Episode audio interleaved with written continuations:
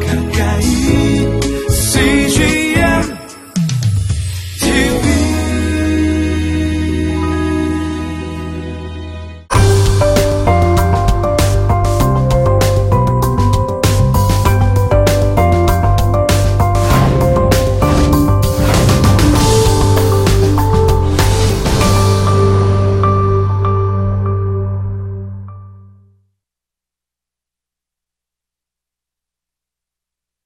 우리가 민수기를 읽을 때 이런 생각을 갖고 읽었으면 좋겠다 그런 바람이 있습니다. 자, 민수기는 백성의 광야 여정에 대한 기록인데 우리 인생도 그렇잖아요. 순탄치는 않아요. 회심하고 예수, 예수 믿고 난 다음에 만사 형통이고 쭉 잘 나가면 좋은데 넘어지고 쓰러지고 죄 짓고 불순종하고 그렇습니다. 그게 반복되잖아요. 그 이스라엘의 광야에서 거듭된 배교, 불순종, 그 말을 참 안 들었거든요. 그리고 징벌을 받고 그 다음에 하나님 은혜 주셔가지고 회복되고 이게 반복됩니다. 사실은 그것이 우리 교회의 모습이고 또 나아가서는 우리 자신들 모습인 것 같습니다. 자 이런 관점으로 민수기 공부를 하면은 그 민수기 말씀이 오늘 우리에게 주시는 말씀이구나라는 것을 우리가 깨달을 수 있다고 생각합니다.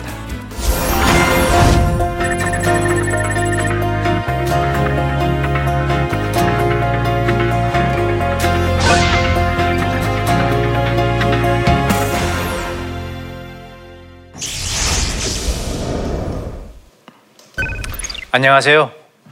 민수기 강의 진행하는 김경열 교수입니다. 지난 시간에 이어서 오늘은 제2강 1차 인구 조사와 진영의 배치에 대해서 알아보도록 하겠습니다. 오늘의 강의 포인트는 음, 앞서 잠깐 제가 말씀드렸지만 여행 준비 단계인 민수기 1부터 10장까지 내용을 살펴보도록 하겠습니다. 예, 중요합니다. 그리고 어, 1차 인구 조사의 결과 아, 지파별로 어, 총 인구가 어, 어느 정도 됐는지 그 통계가 나와 있습니다. 그걸 살펴보고 그리고 세 번째는 지파별 진영 배치도 하나님이 지파별로 어느 지파는 동쪽, 어느 지파는 남쪽, 동서남북으로 각 배치를 합니다. 그런 배치도를 이제 그림과 도안으로 살펴보고요. 그것이 우리에게 주는 의미가 굉장히 중요합니다. 그 의미를 살펴보는 시간을 갖도록 하겠습니다. 일단 민수기 1부터 10장까지 내용을 정리를 해보겠습니다. 어, 제가 1부터 10장이 굉장히 중요하다고 말씀드렸습니다. 왜냐하면 이제 광야로 여행을 떠날 준비에 대한 내용이기 때문이죠. 일단 어딜 떠나면은 우리도 어, 사람 숫자 먼저 해, 헤아리잖아요. 뭐 수련회 떠날 때 몇 명 왔느냐, 몇 명 참여하느냐 이거 중요하잖아요. 마찬가지입니다. 인구부터 조사를 하는 겁니다. 그래서 지파별로 인구 조사하고요. 그 다음에 진영을 이렇게 이렇게 배치해라. 어느 지파는 동쪽, 어느 지파는 남쪽 하나님이 그걸 구체적으로 알려주십니다. 그리고 두 번째 3, 3장과 4장에 가서는 레위인을 별도로 인구 조사를 합니다. 왜냐하면 특별직이거든요. 이 사람들은 성막 봉사를 위해서 하나님이 특별하게 임명을 합니다. 그래서 별도로 구별해서 인구를 조사를 하도록 시- 명령을 내리시고 레위인들이 가문이 세 가문으로 나뉘는데 그 가문별로 성막에서 이러, 이러한 일을 해라라고 임무를 부여를 합니다. 그 다음에 5, 6장이 굉장히 좀 느닷없어요. 뜬금없다고 볼 수가 있는데 왜냐하면 인구조사하고 진영 배치하는 이야기 와중에 갑자기 전혀 좀 어, 엇박자가 나는 듯한 그런 내용이 나오거든요. 뭐 속건제를 보완한다든지 사실은 그런데 5, 6장 내용이 밀접하게 관련이 되어 있습니다. 그 부분을 우리가 뒤에서 살펴보기로 하고 그 다음에 7장, 8장에서는 성막 봉헌식 장면과 더불어 레위인을 임명하는 장면이 나와요. 레위인을 이제 유임하잖아요. 근데 사실은 엄밀히 따지면은 성막 봉헌식은 어, 출애굽기 40장에서 사실은 그 장면이 펼쳐집니다. 성막 봉헌식과 더불어서 성막이 완료가 되거든요. 성막이 완성이 되거든요. 근데 여기에 다시 반복되는 이유는 레위인을 그 성막에서 봉사한 레위인을 임명하기 때문입니다. 그래서 다시 성막 봉헌식 장면이 반복되고 그 다음에 이제 9장 가면은 출애굽 후에 자 6월절과 더불어서 애굽 땅을 빠져나왔죠. 1월 14일에 제 1년 1월 14일입니다. 그리고 1년이란 세월이 지났어요. 이제는 광야로 이제 출발해야 되는 제 2년입니다. 이제 제 2년 1월 14일에 최초로 6월절을 준수하는 장면이 9장에 나옵니다.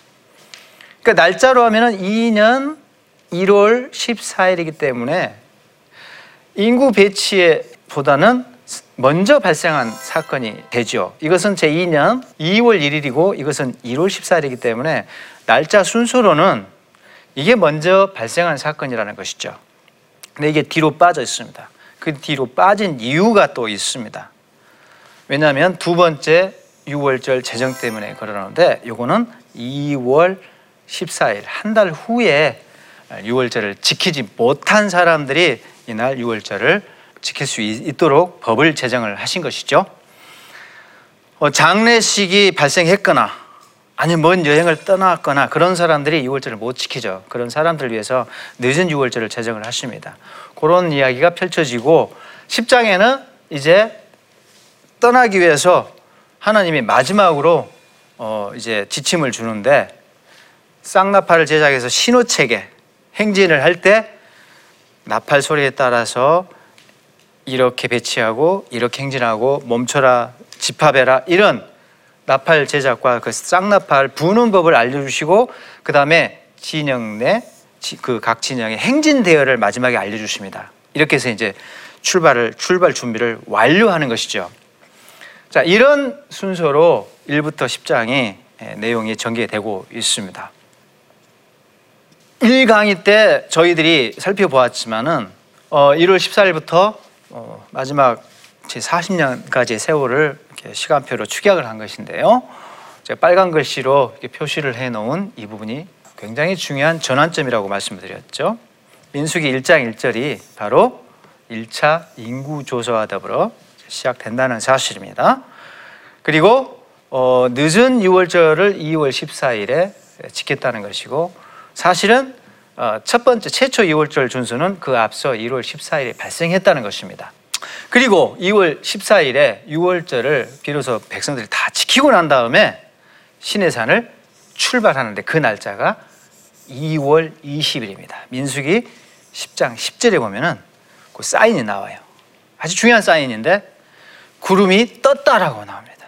그러니까 무슨 말이냐? 신해산에 있었던 구름이 하나님의 성막을 완성을 하니까 이제 옮겨오거든요. 그 말은 무슨 말이냐면 하나님이 거처를 옮겨오신 것이죠. 신해산 꼭대기에서 성막으로 옮겨오셨습니다. 자리를 새로 잡으셨죠.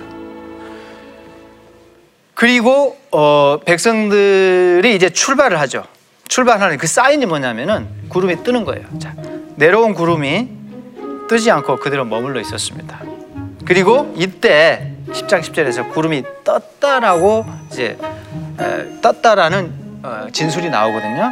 그 구름이 뜸과 동시에 출발 신호예요. 그러니까 백성들이 구름을 따라가는 것입니다. 구름이 뜨고 이제 움직이는 것이죠. 그래서 민수기 10장 10절이 굉장히 중요한 또 무대 전환이 돼요. 사실은 왜냐하면 구름이 뜸과 동시에 백성들이 출발하거든요. 대회를 갖추고 그래서 그 날짜가 2월 20일입니다. 그래서 우리가 날짜를 계산해 보면은 만약에 제 1년 3월 1일에 도착을 했다면은 제 1년 3월 1일에 신해산에 도착을 했다고 본다면 제 2년 20일에 2년 2월 20일에 출발했기 때문에 날짜를 계산해 보면은 1년 정도 체류했다는 그런 결론에 우리가 도달할 수가 있죠. 그리고 이제 출발했으니 이제 광야의 이야기가 펼쳐지는 것이죠. 그 이후의 이야기입니다. 민수기는. 그러면 1차 인구 조사 결과 결과와 더불어서 그 인구 수에 대한 해석 살펴보도록 하겠습니다. 너무 많다 보니까 인구가 반- 참 많잖아요. 그 장정이 60만 명입니다. 20세 이상의 남자들만 인구 수가 60만 명에 이릅니다. 많죠. 그러면 그 외에 여자, 어린이 어, 이런 인구까지 총합을 하면은 근 200만 명 어, 우리가 유추해 볼 수가 있죠. 그래서 우리는 어, 인구조사 기준이 20세 이상 남자하고 그 다음에 지파별로 우두머리를 선출하고 어, 레이지파 개수와 그들의 임무가 이제 주어지는데 문제는 여기서 우리가 제- 첫 번째 쟁점이 너무 많은 인구를 어떻게 해석할 것이냐에 대한 것인데 보세요. 여기 도표에 나와 있지만은 인구 수가 어, 각 지파별로 이렇게 통계가 잡힙니다. 제가 의도적으로 2차 인구 조사가 뒷부분에 나오는데 예, 비교하도록 나란히 배치를 했습니다. 지파별로 어, 지파장이 임명되죠. 그리고 1차 인구 조사 결과가 쭉 통계가 잡힙니다. 도합 60만 명 정도 되죠. 그러니까 두 번째 인구 조사에서도 인구가 거의 비슷합니다.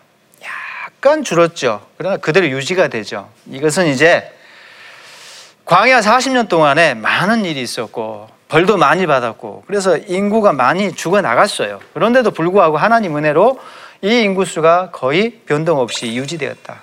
무슨 말입니까? 하나님의 은혜가 계속 백성들에게 주어지고 있었다는 것을 알려주고 있습니다.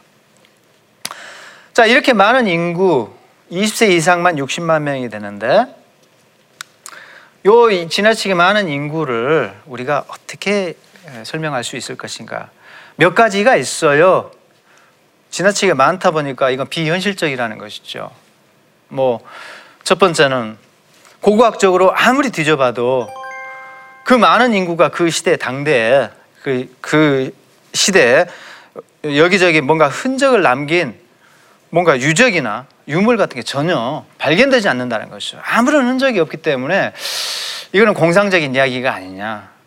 설사 출애굽을 했다 하더라도 아주 매우 적은 규모의 인구였지 않겠느냐라고 이제 그런 추론을 하는 거죠. 합리적이죠.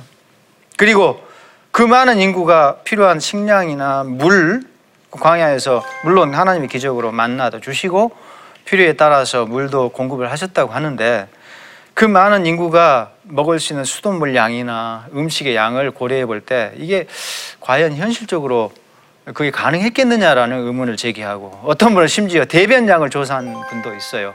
그 많은 대변을 그 도대체 이 광야에서 어디에 처리했겠냐는 거죠. 그래서 결국은 이렇게 많은 인구가 역사 역사적으로 볼 때도 어 이렇게 떠돌았던 그런 전례가 없기 때문에 이거는 비현실적이고 이 인구는 줄여야 된다 라고 하면서 해석을 시도를 합니다. 첫 번째는 그 천이라는 해석인데 어, 사실은 정확하게는 엘레프라고 볼 수가 있는데요. 어. 그 엘레프라는 히브리어가 있어요. 이게 지금 사실은 천이라는 뜻이고 이게 알루프가 되면은 천부장이라는 뜻이 됩니다. 그러니까 이런 방식으로 어, 해석을 시도하는 거죠.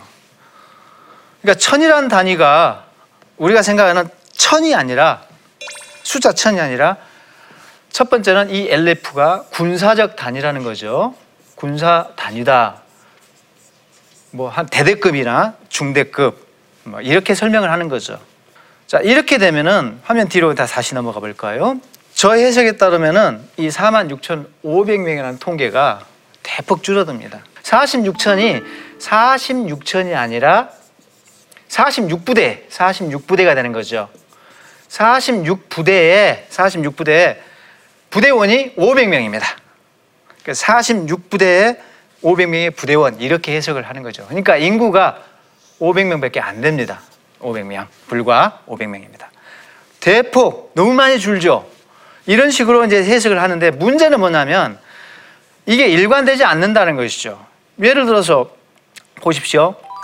어, 46부대에 500명인데 어, 여기는 54부대의 인구는 병력은 400명밖에 안 됩니다.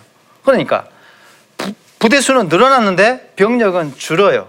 이게 일관되지 않습니다. 결정적으로는 통계, 전체 토, 총계를 보면은 603개 부대예요. 그런데 병력은 550명밖에 안 됩니다. 이게 말이 안 되잖아요. 그러니까 이 설명이 그럴싸한데 일관된 설명을 해낼 수가 없습니다. 자체 모순이 너무 심각하죠. 그래서 우리는 이런 견해를 받아들이기가 어렵다는 것이죠.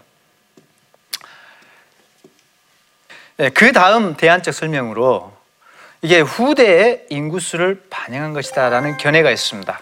무슨 말인가 하면은 민수기를 작성한 후대의 제사장 문서가들이 이게 이제 포로기 이후 이렇게 보는 경향, 경향이 많죠.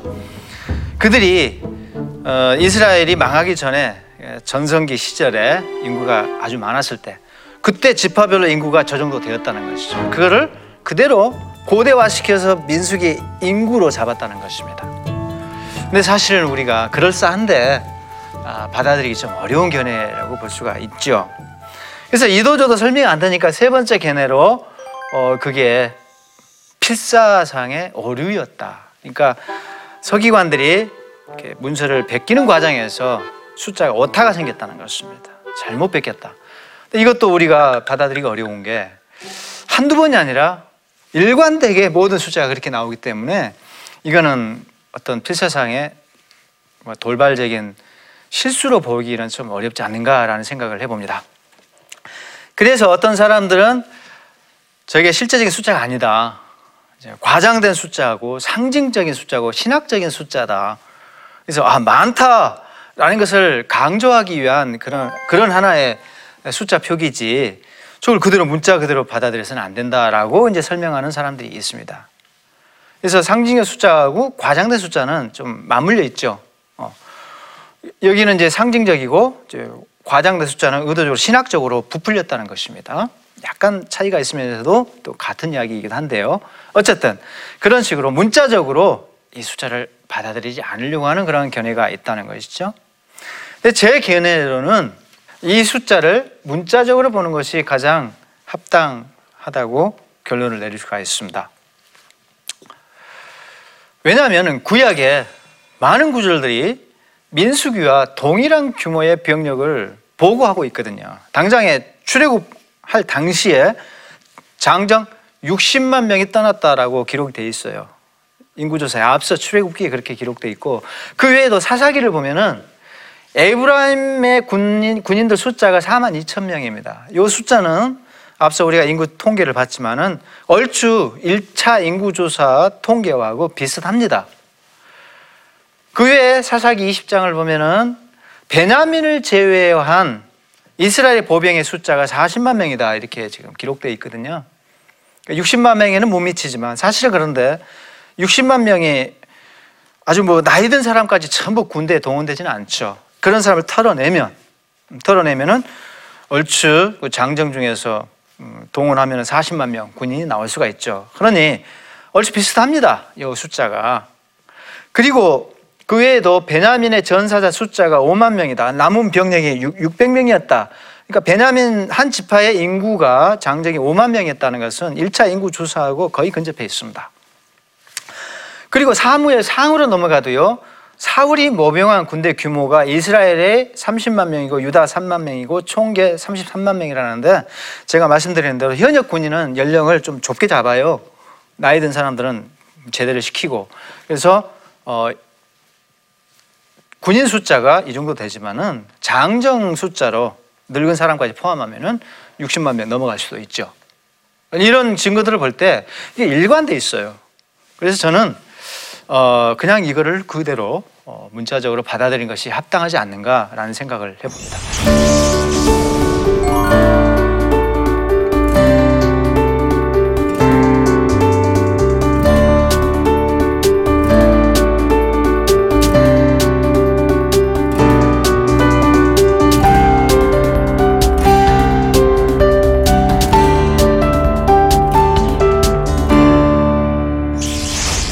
그러면 지파별 진영 배치 어떻게 했는가? 그리고 행진 대열이 좀 달라요. 행진할 때는 또 이 진영 배치가 어떻게 달라졌는가? 우리가 살펴보도록 하겠습니다. 진영은 이렇게 배치했습니다. 하나님이 지시를 하셨어요. 자, 동서남북이 여기 표시되어 있죠. 어, 동쪽이라는 것이 기준점이에요, 항상. 네, 동쪽이 기준점입니다. 성막을 설치할 때도 예, 동쪽을 예, 이게 지금 성막의 입구 쪽을 동쪽으로 잡습니다. 그걸 기준 삼아서 성막이 설치되는데 성막을 중심으로 지파들이 이렇게 배치되었다는 것이죠. 자, 여기에 제 1대, 그 다음에 2대, 3대, 4대 이렇게 네개 어떤 단위로 어, 배치가 이루어집니다. 그리고 여기는 성막을 성막 바로 곁에는 레위 지파 사람들이 가문별로 배치가 됩니다. 고핫 므라리 게르손. 그 모세하고 제사장 아론의 제사장 가문은 가족은 고핫 출신입니다. 고핫 출신에서 또 특별하게 선발을 했죠. 자, 이런 배치를 가지고 있고요. 그 다음에 어, 이 도표는 제 1대, 2대, 3대, 4대가 어, 어떻게 형성되는가 지파장 이름이 있고 그 다음에 각 대별로 총기가 이렇게 주어져 있습니다. 예, 그냥 살짝 보시면 되고 그 다음에 이제 행진할 때 어떻게 했는가 행진할 때 간단했습니다. 자 이걸 기준으로 진영 배치를 기준으로 제 3대인 루벤 갓 시므온이 자 제 1대 뒤로 제 2선으로 이렇게 올라오면 됩니다. 그리고 단 아셀 납달리가 뒤제맨 뒤로 빠집니다. 그리고 이제 행진을 하게 되는 것이죠. 이렇게 좀 간단했습니다. 이게 복잡하지 않았어요. 자, 우리가 여기서 살펴봐야 될 것은 어, 성경 책에는 유다, 이사갈, 스불론 이 순서로 돼 있어요. 루벤, 갓, 시므온 이렇게 돼 있습니다. 그러니까 유다가 제일 먼저 나오고 시므온이 제일 먼저 나옵니다. 그러니까 대장 지파들이죠. 요 지파들이. 근데 사실은 실제적으로 배치하고 행진할 때는 대장 지파가 가운데 서야죠. 그래서 아마도 유다가 이렇게 가운데 배치를 해서 다 아주 음, 뭔가 폼이 나오잖아요. 대장 지파가 가운데 서야지. 그렇죠? 그래서 유다 지파 가운데 있었을 것이고 루벤도 이쪽 제 2대 대장 지파니까 가운데 있었을 것이다. 그래서 실제 배치는 이들이 대장 지파가 가운데 배치되어야 됩니다. 그러나 설명할 때는 1등으로 나와야 되니까 유다, 이사가, 스불론 이런 순서로 나오죠. 이 점은 우리가 좀 참고하시면 좋을 것 같고요.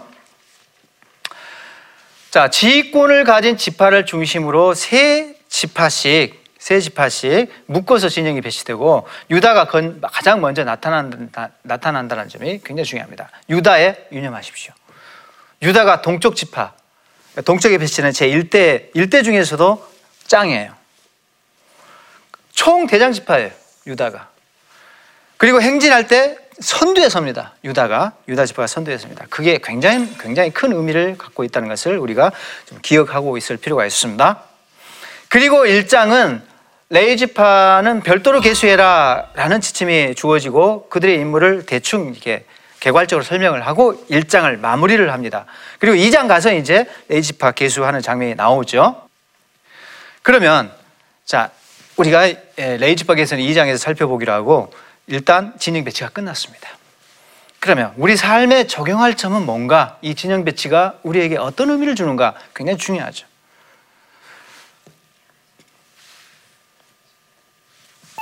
두 공간, 진영 안쪽과 진영 바깥의 영역은 근본적인 차이가 있다는 점을 우리가 정말 명심할 필요가 있겠습니다. 신자는 어디에 집 짓고 천막을 치고 살아야 되는가? 이런 문제 제기를 우리 이런 질문을 우리에게 던져주고 있어요. 성막이 백성들의 삶의 중심에 놓여 있습니다. 과연 우리 신자들도 성막이 우리 삶의 중심에 놓여 있는가? 이것은 사실은 교회론적인 적용이죠. 교회가 어느 교회에 속해 있든지 간에 그 교회가 내 삶의 중심에 자리 잡고 있는가? 이런 질문을 우리한테 던져주는 것이 성막 배치도입니다. 보세요. 성막 배치 장면입니다.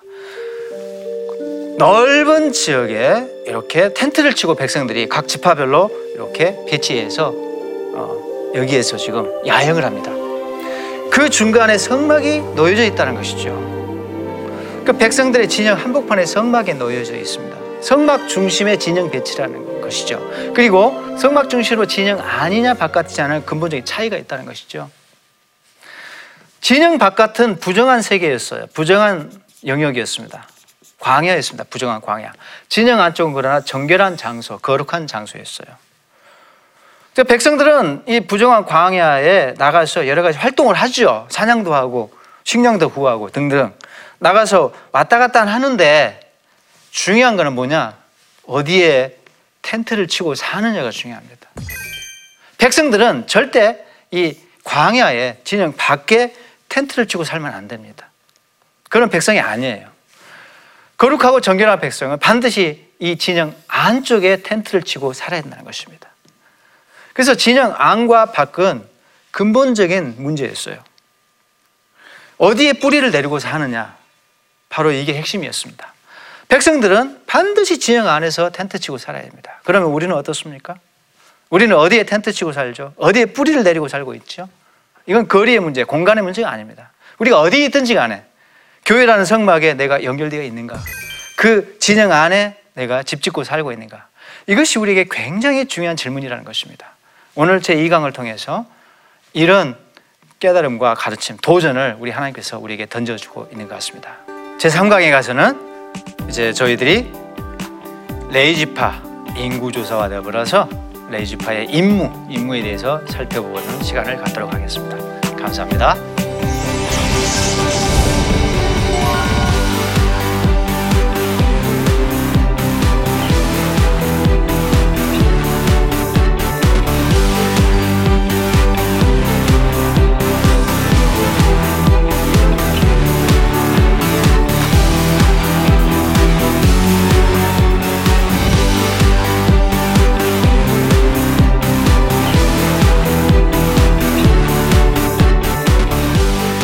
프로그램은 시청자 여러분의 소중한 후원으로 제작됩니다.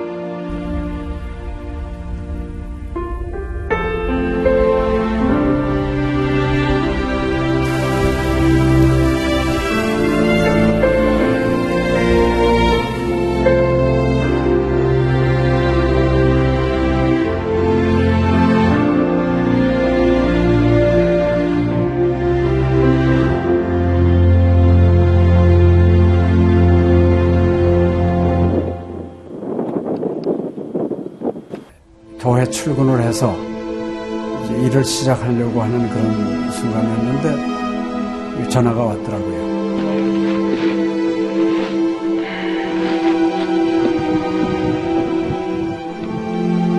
떨리는 음성으로 어, 우리 김성호 선교사가 그 지방사역 나갔다가 전기 사고로 예, 소천을 했습니다. 안 보이죠? 앞이 안 보이고 캄캄하고 막 하나님께 항의하는 기도만 나오더라고요. 하나님 이럴 수가 있습니까?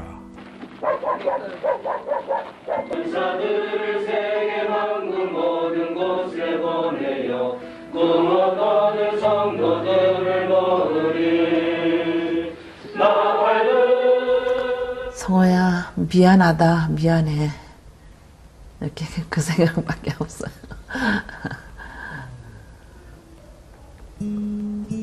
잘못해준 거에 대해서 미안해요 그냥 예. 잘해줄게 이렇게 빨리 갈 줄 알았으면 좀 더 잘해줄 걸.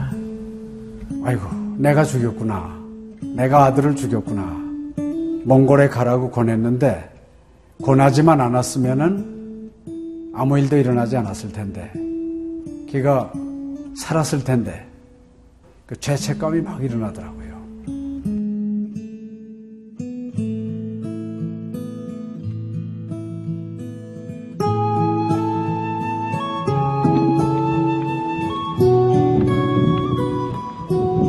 김성호 아들은 네, 네가 보낸 것이 아니라 내가 보냈다.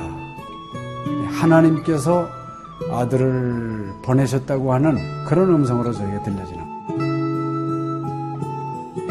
2000년도에 저희 아들을 그 울란바토르 날랑 공동묘지에 묻으면서 하나님의 속삭임이 제 마음에 있으셨어요.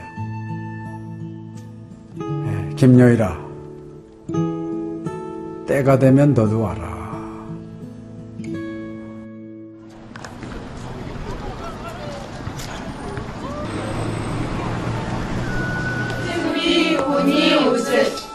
허연, Jesus ist ikke undertiden tommer. 이제는 여러분들은 새로운 피조물이야. Ada ta bugün çocuklar basın. 그걸 확실히 내가